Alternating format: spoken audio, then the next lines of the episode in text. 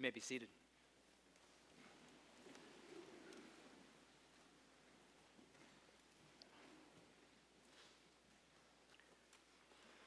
Well, it's Christmas, which means it's time for all those insufferable best of the year lists, right? Aren't they oppressive?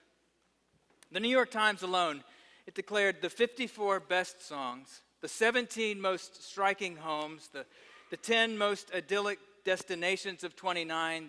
They published lists of the best actors and best dance, best theater, best art, the best movies, best albums, best TV shows.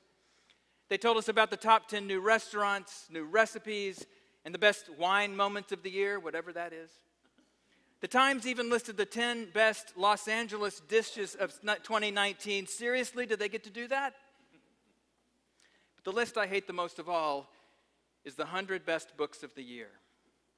Another year, another 98 to 100 books I'm supposed to have read but haven't.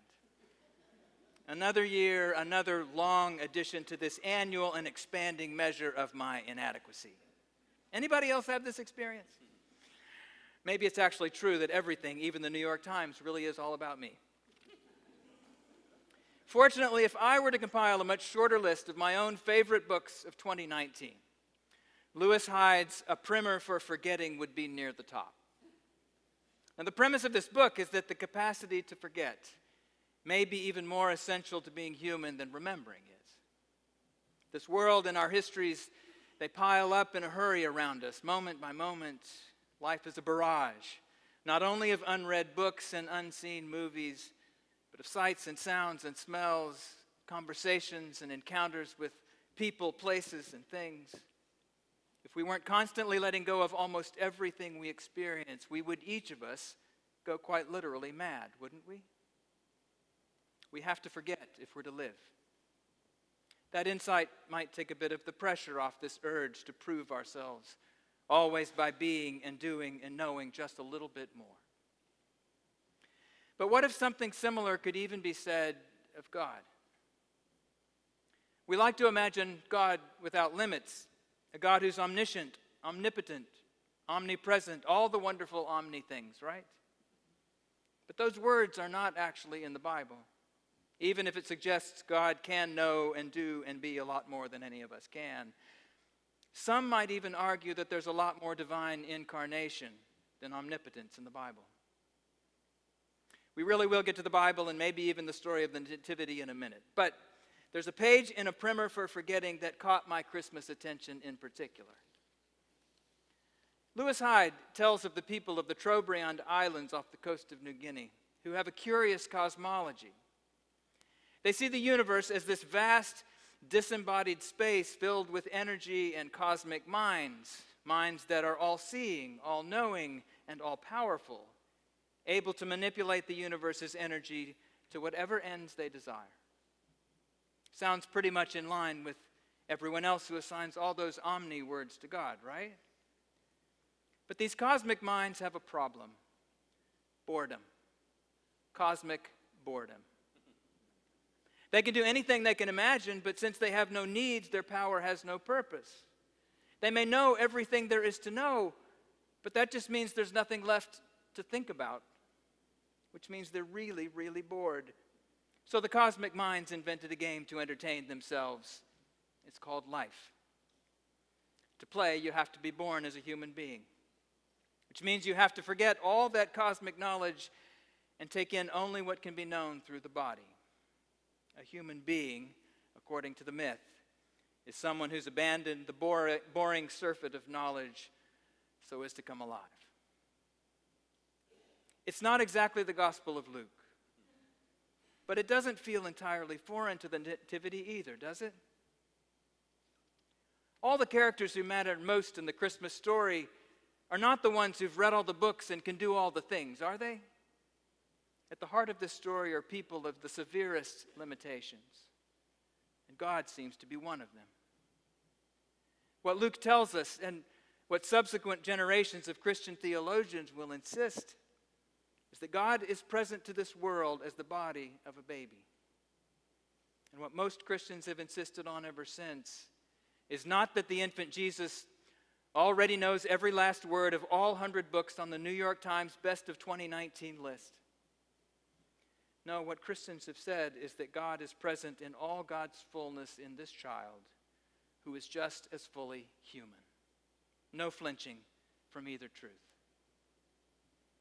It's not that a little bit of God's self is leaking just a little into humanity at the Nativity, but that God's fullness is immediately here, birthed into being as Mary's child, who truly knows only what can be known through the body.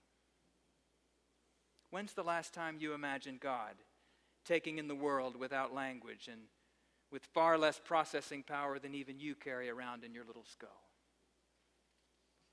The people around the Christ child, they're lacking as well, of course. If you have a lot of knowledge and a lot of power in this world, if you can be wherever you want to be, you do not end up giving birth in a barn and laying your child in a manger, do you? No, Mary and Joseph and Jesus are all way down at the weak and vulnerable and unknowing end of the world, while the emperor decrees his registration, so maybe he'll have a nice long list of all the people subject to his control. Maybe pay attention to who makes the lists in our stories and why. And that multitude of heavenly hosts, well, they appear not to the emperor, but to shepherds, the lowest caste of laborers. If the story were set in the town of my childhood, maybe the angels appear to people in hairnets working the graveyard ship at the chicken processing plant, the ones who can't get off for Christmas Eve. That's where the glory shows up in the story. As for Mary, in our minds and in our art, she usually has the body of a 22-year-old and the emotional maturity of a 62-year-old, but she could have been betrothed as young as age 12. Which means she wasn't only poor and female, but she was almost certainly young. Maybe what we'd call adolescent. My wife Ardell once pointed out to me that when Mary so famously said yes to God at the Annunciation, she was probably at about an age when human beings seemed hardwired to say yes to all kinds of dangerous and terrifying things. Terrifying to all us older and more responsible adults, at least, right? I mean, would you cast a teenager or even a tween as the one to make this pivotal choice for the redemption of the world? Then again, would someone who'd accumulated a little more worldly wisdom and experience have ever had the nerve to say, yes, let it be with me according to your word? Detail after detail in this familiar old story drives home the truth that God's ways are not ours. And the shape of the story of our redemption begins with the divine letting go of almost everything we associate with being God. A forgetting, if you will. Or in the words of St. Paul in Philippians, an emptying. The story of the Nativity can disrupt and reform our images of God, even as it reshapes our image of what it means to be human as well. Because maybe you, like me, think what God really wants of us is always to be just a little bit more than we are.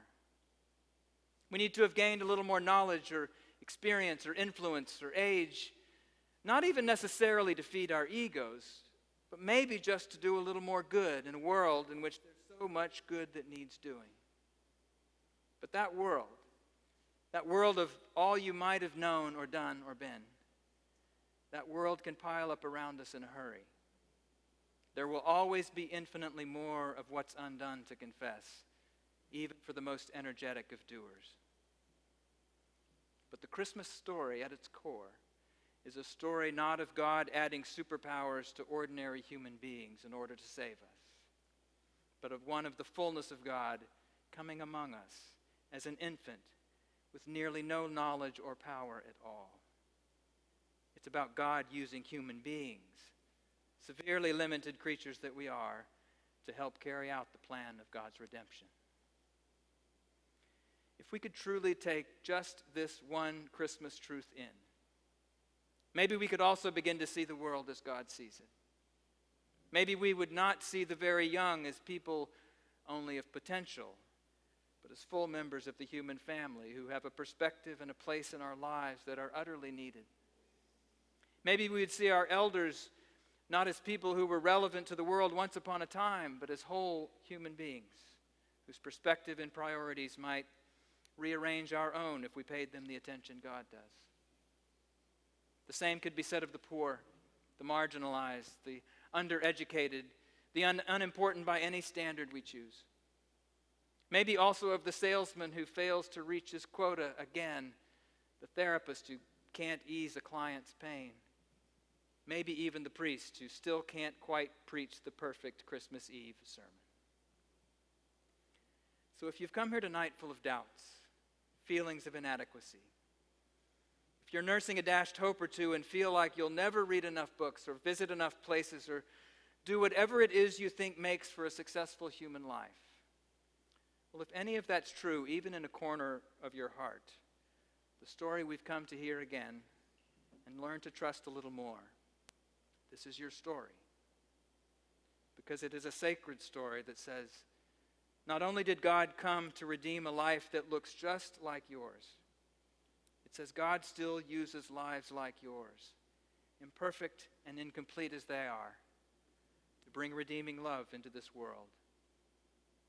Which means that tonight, the most glorious, let it be with me according to your word, might be yours.